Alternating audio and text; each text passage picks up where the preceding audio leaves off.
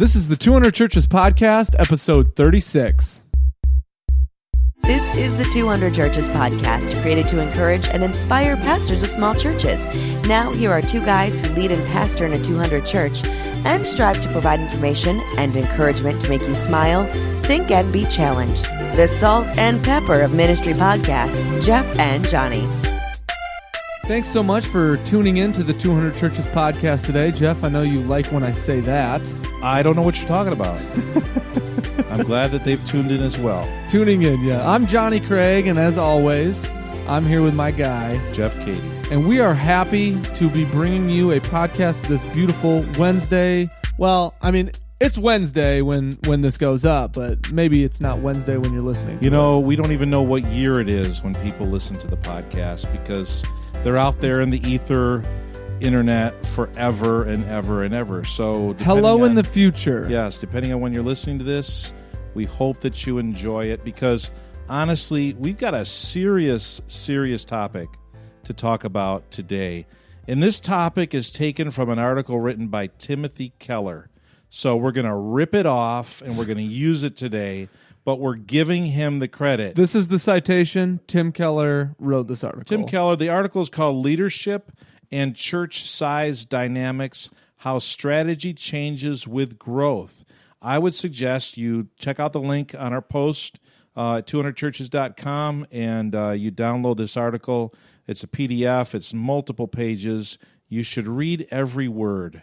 Every that's a high that's high praise. Every word. That's a lot of words.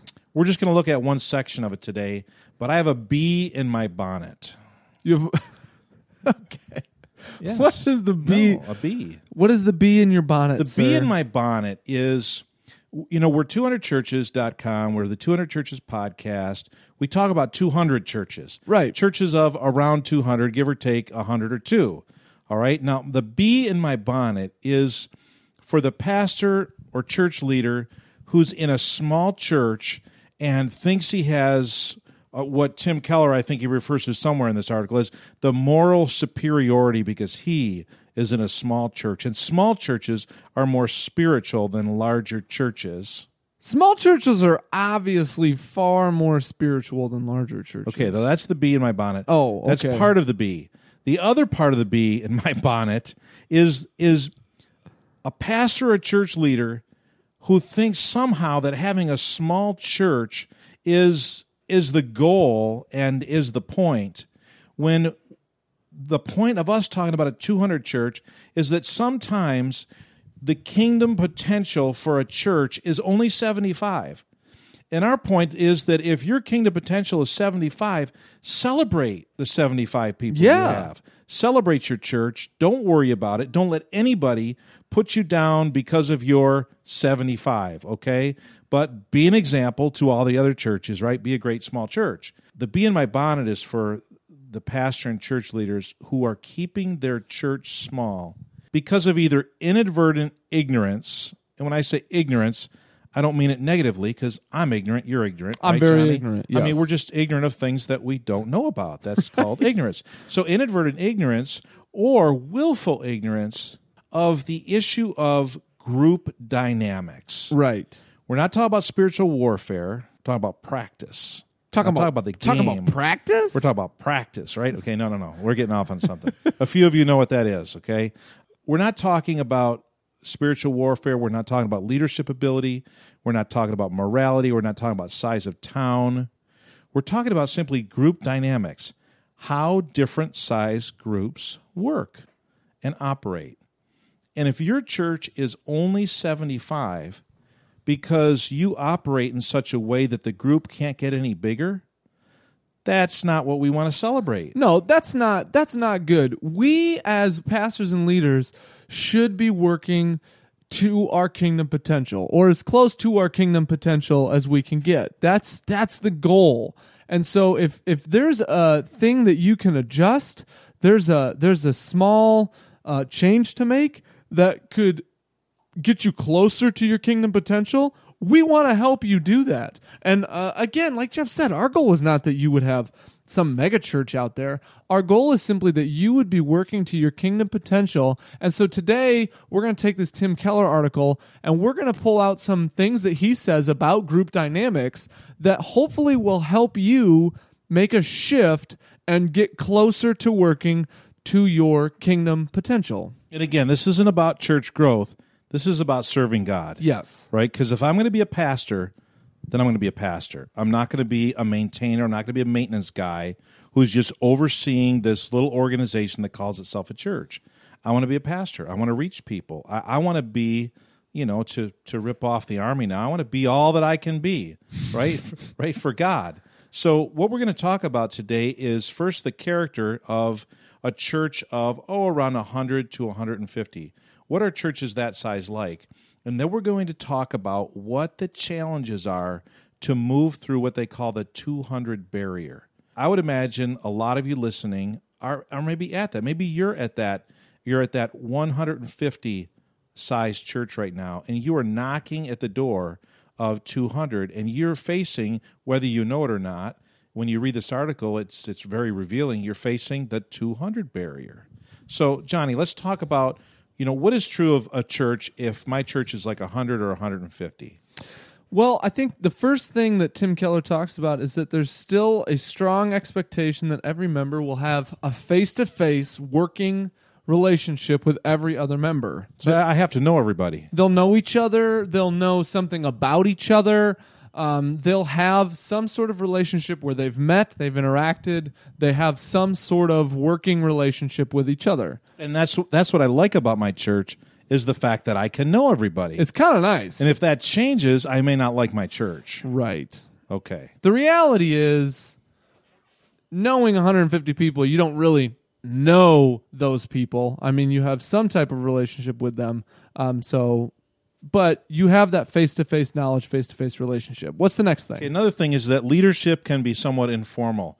Even though there are certain people that have certain offices, like they're an elder or they're a deacon or they're a treasurer in the church, there are these people in the church who are what Keller calls opinion leaders. I mean, these are the, if you've heard John Maxwell talk three times, you've heard him talk about Claude from Hillham, Indiana and Claude was the guy that everybody followed. So in a 150 church, you're going to have a, a person or a couple people that if they don't approve of something that's new, it probably isn't, isn't going to get accepted by the rest of the congregation. So the next thing is that communication happens mostly by word of mouth and is relatively swift. So if something goes down, everybody finds out about it pretty fast and they find out about it from somebody else. So that's how communication probably happens in your church if it's between 40 and 150 people. Another thing is that the pastor is still primarily a shepherd. Well, in a mega church, you need to be a little bit more of a leader and a vision caster. In the smaller church, the pastor is the one who is going to go to the hospital, going to go see the baby born, going to go preside over the funeral, is going to counsel with people. So the pastor is still primarily a shepherd. And not just that, but but shepherding is the primary uh, mark of the pastor's ministry. So um, in a small church, people will put up with bad preaching if the person is a good shepherd. Yeah, like I'm a good shepherd. You're a pretty good preacher. I mean, I'm though. not the good shepherd, you know, but a good shepherd. But in a larger church, you might put up with a little bit of poor pastoring if the preaching is really good. And so in a smaller church, you get uh, maybe not the most engaging uh, messages. I'm sure you listening out there, uh, you are very engaging. But these are traits of smaller churches. The the messages are less important than the shepherding would be a good way to say it. And if as a pastor you say, "Well, hey, I'm I'm going to lead, I'm going to vision cast, I'm going to strategize, I'm going to develop leaders." I don't have time to go to the hospital. I don't have time to visit people. I don't have a lot of time for one on one. You're actually acting like somebody who's in a different size church. So in a group dynamic of a of a church of 150, you can't do that as a pastor. You've got to be a shepherd to the people or else it's probably not going to work. And then lastly is really interesting. Tim, Timothy Keller writes changes are still processed relationally and informally by the whole congregation, not just the leaders. But since the congregation is not just a house church, decisions take a lot longer time to make. Uh, in this medium sized church, because change in a small church happens from the bottom up through key lay leaders. So no major changes can be made unless you get at least one of these people to be an ally and an advocate for you as a pastor. And then the last one is that changes are still processed relationally and everybody has to have has to have an in, some input on it or you can't change. And if it seems like the change might cause somebody to leave, then we're probably not going to change. So those are kind of the character traits of a church of about 100 or 150. But now you're you're talking about a 200 church that wants to go from 150 to 250 or from 150 to 300 and there's this 200 barrier. And Keller talks about six changes that you need to be willing to make. And the first change, Johnny, is what? You have to change that face to face mentality. Uh, you have to change the the mentality that every voting member should have a face to face relationship with every other voting member. We have to realize, hey, there's going to be people here that I don't know, that don't know me, and that's okay. And the church members need to be willing to accept that. They can't say that, well, this church is getting impersonal because I don't know everybody, or because there may be more than one service. This isn't, you know, this isn't right because we, we can't fellowship together. We can't know everybody. And and when you go from 150 to 300, the bottom line is you're not going to know all of the new people in your church. And this is a this first change involves uh, creating options and creating opportunities that not everybody's going to get involved in. For for instance, a second service. If you have a second service, obviously people aren't going to both services. And if people go to an early service and a later service, then they're not going to see each other. And that's just a change that they're going to need to make. And I think you just lit on one of the biggest changes that they have to make is just being willing to have a second service. To say, you know what, it's time to split. Maybe we do a contemporary and a traditional. Maybe they're the same, but we just have different hours. But willing to split and say, we're going to have multiple services at our church.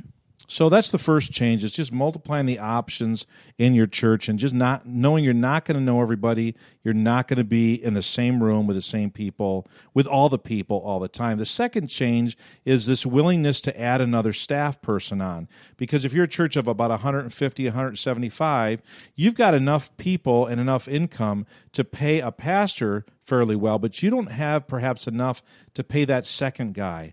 But if you don't get that second guy or that second lady to come in on staff and fill an important role, and for your church, it might be a youth ministry role, it might be an outreach role, it might be children's ministry, it might be small groups, whatever that is, if you never bite the bullet and the people don't commit to supporting that second person, you're never going to get past the, the 200 barrier because one pastor just cannot manage that many people. And the leadership and infrastructure that's needed to minister to a church in the 200s. So before I came to our church, I was called to a church in Denver. I'm not sure if I've talked about that on the podcast before, but I was called to a church in Denver.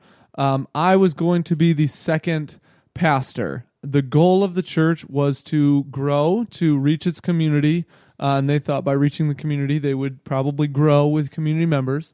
Uh, and they they realized, hey, we need to expand the staff. We need to have more people if that's going to happen.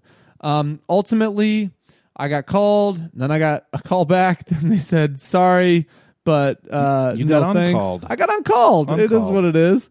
And a year later, the pastor there ended up leaving, going to another church, and now they're in some weird transitional limbo deal. You need to be willing to make that step.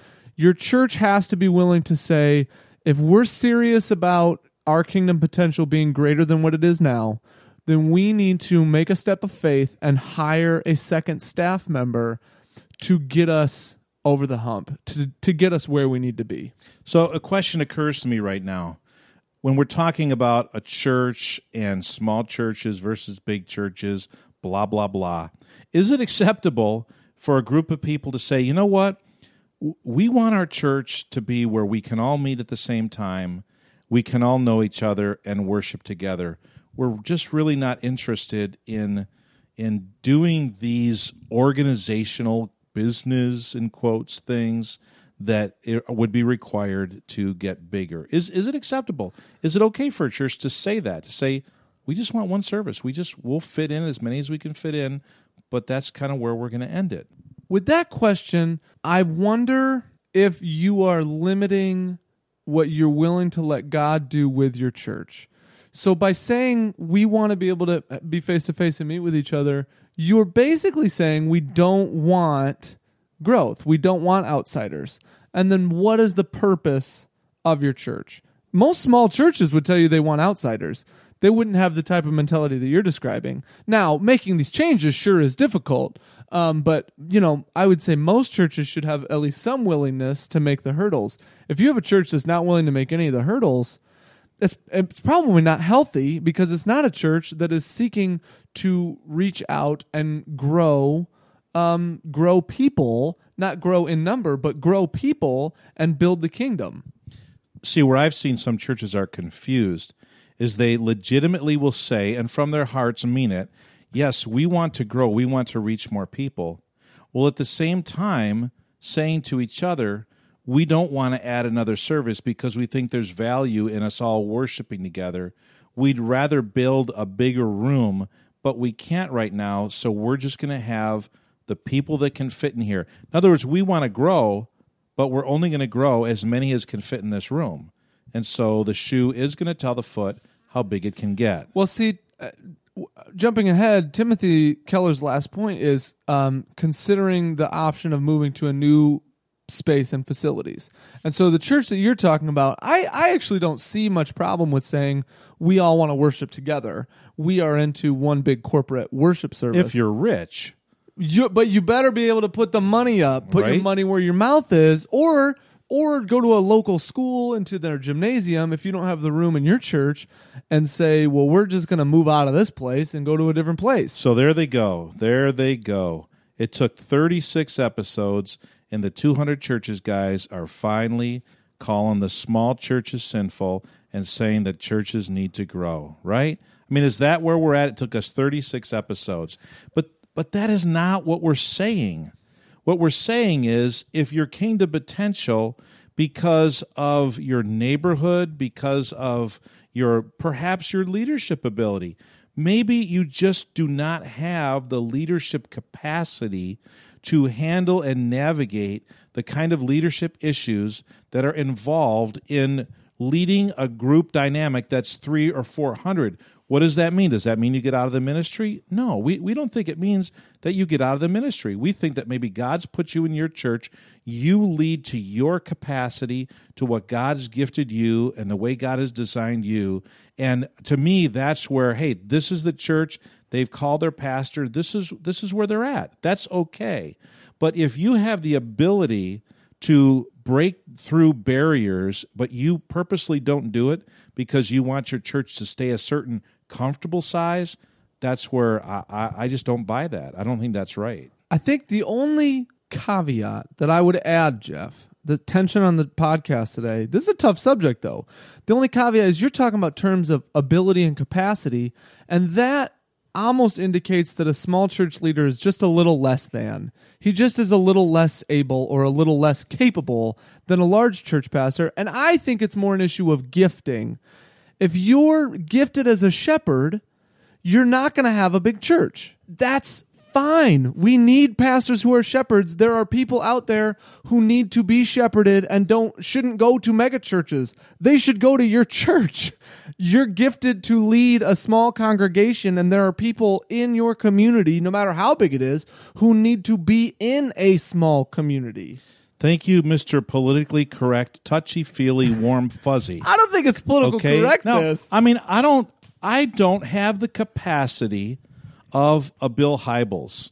I'm okay with that because you know what? Neither do 99% of the rest of the pastors in America. We don't have the capacity. So so we're saying six or a half dozen whatever however you want to say it, capacity gifting, yeah, fine. No, Gifting. You are you are just as good as Bill Hybels. You're just good in different ways. Keep telling me, baby. Keep and we me. elevate these mega guys. That's the whole point of the podcast is that we've elevated mega guys in our culture in our society and at the cost of making small church pastors feel less than. We had Karl Vaters on. He talked about that same thing. And it's not a less than, more than, it's a straight difference and gifting difference. That's like asking uh, asking me and you to switch jobs tomorrow. I'm not gifted to handle the situations that you're handling. Well, you don't have the capacity that I have. Oh, That's- that's you're just true. you That's just true. won't admit when you've uh, stepped in it. That's what I think. Okay, well, we're just going to move right along here, folks. We'll we'll deal with this after the podcast. It's all right. It's all right. I don't know. I'm not okay.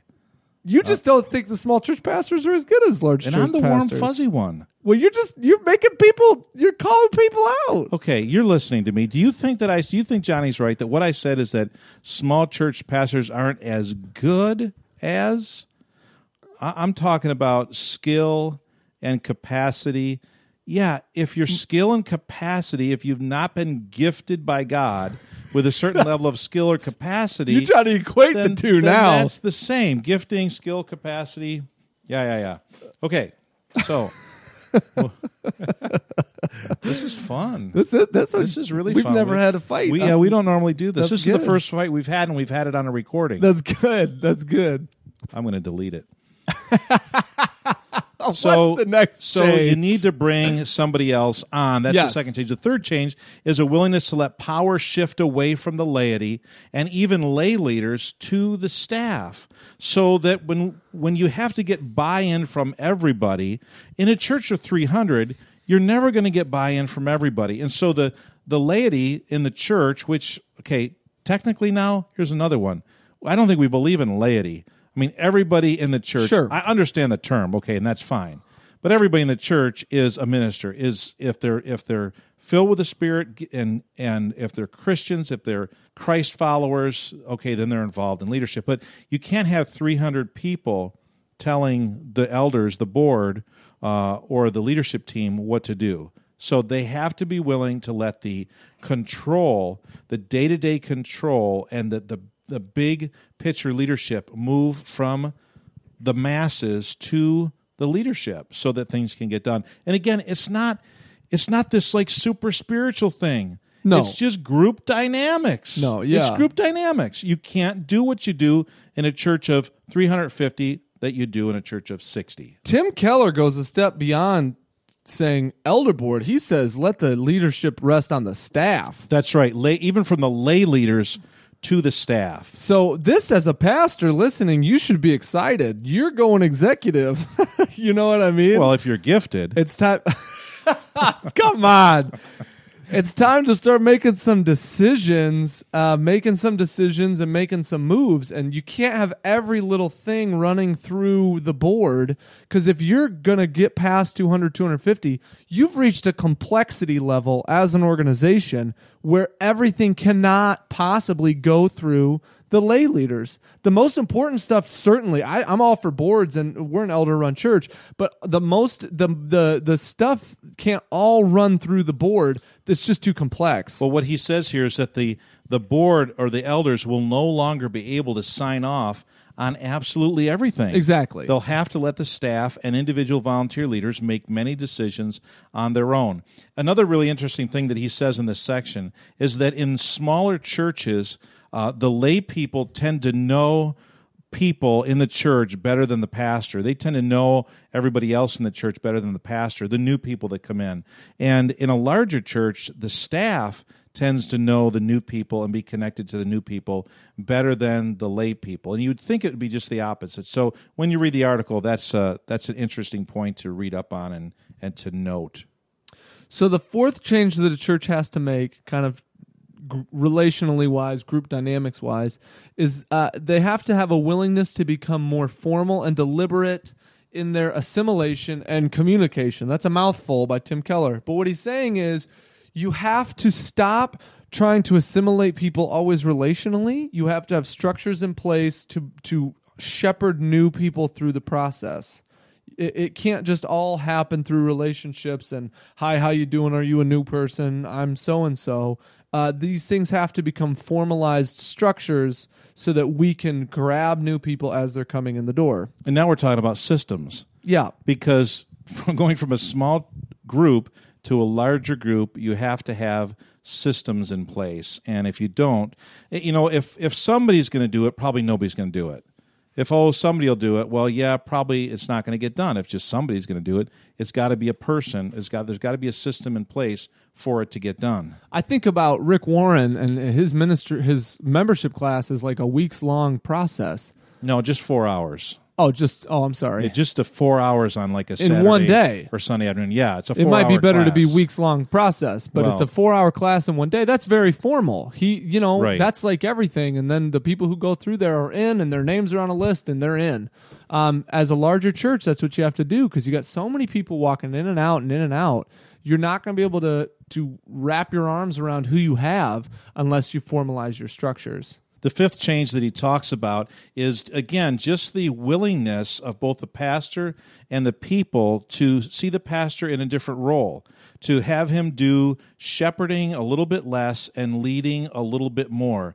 Because the next size church, over 200, requires a bit more vision casting and, and strategizing and a lot more administrative work. And so the pastor and people both have to be aware of that. They both have to be good with that. And the pastor has to give himself the permission to not be at every wedding, at every funeral, at every at every birth, at every counseling session, and the people need to give uh, themselves the permission to not expect him to be. So the pastor is going to have to spend more time with fewer people and less time with a lot of people. And again, it's it's not a right or wrong. It's group dynamics. It's something that's so like amoral and so ah biblical. It's just the way things are, and it's something that you have to do if you want to move your church into the 200 uh, strata. And this is one of the deals where you might not be gifted in this way. And this one chafes me a little bit because I'd rather spend time with people and less time administrating. I hate administrative tasks. I would never tell anybody that that's my gifting, administrative tasks. And so I hear this one and I think, you want to take me away from people and stick me behind a desk? That sounds terrible. And so maybe uh, maybe you're not gifted in this type of way. That's fine. That's not you are not less than because of that. That's just not the way that you're built. That's not the cut of your jib, and so that's okay. So if you're listening to this uh, episode past 2017, go ahead and get on the website and check out episode 112 and see who I'm doing the podcast with because apparently it's not going to be Johnny because he doesn't have the capacity to stick around past like episode maybe like 70. Be kidding me? This is just ridiculous.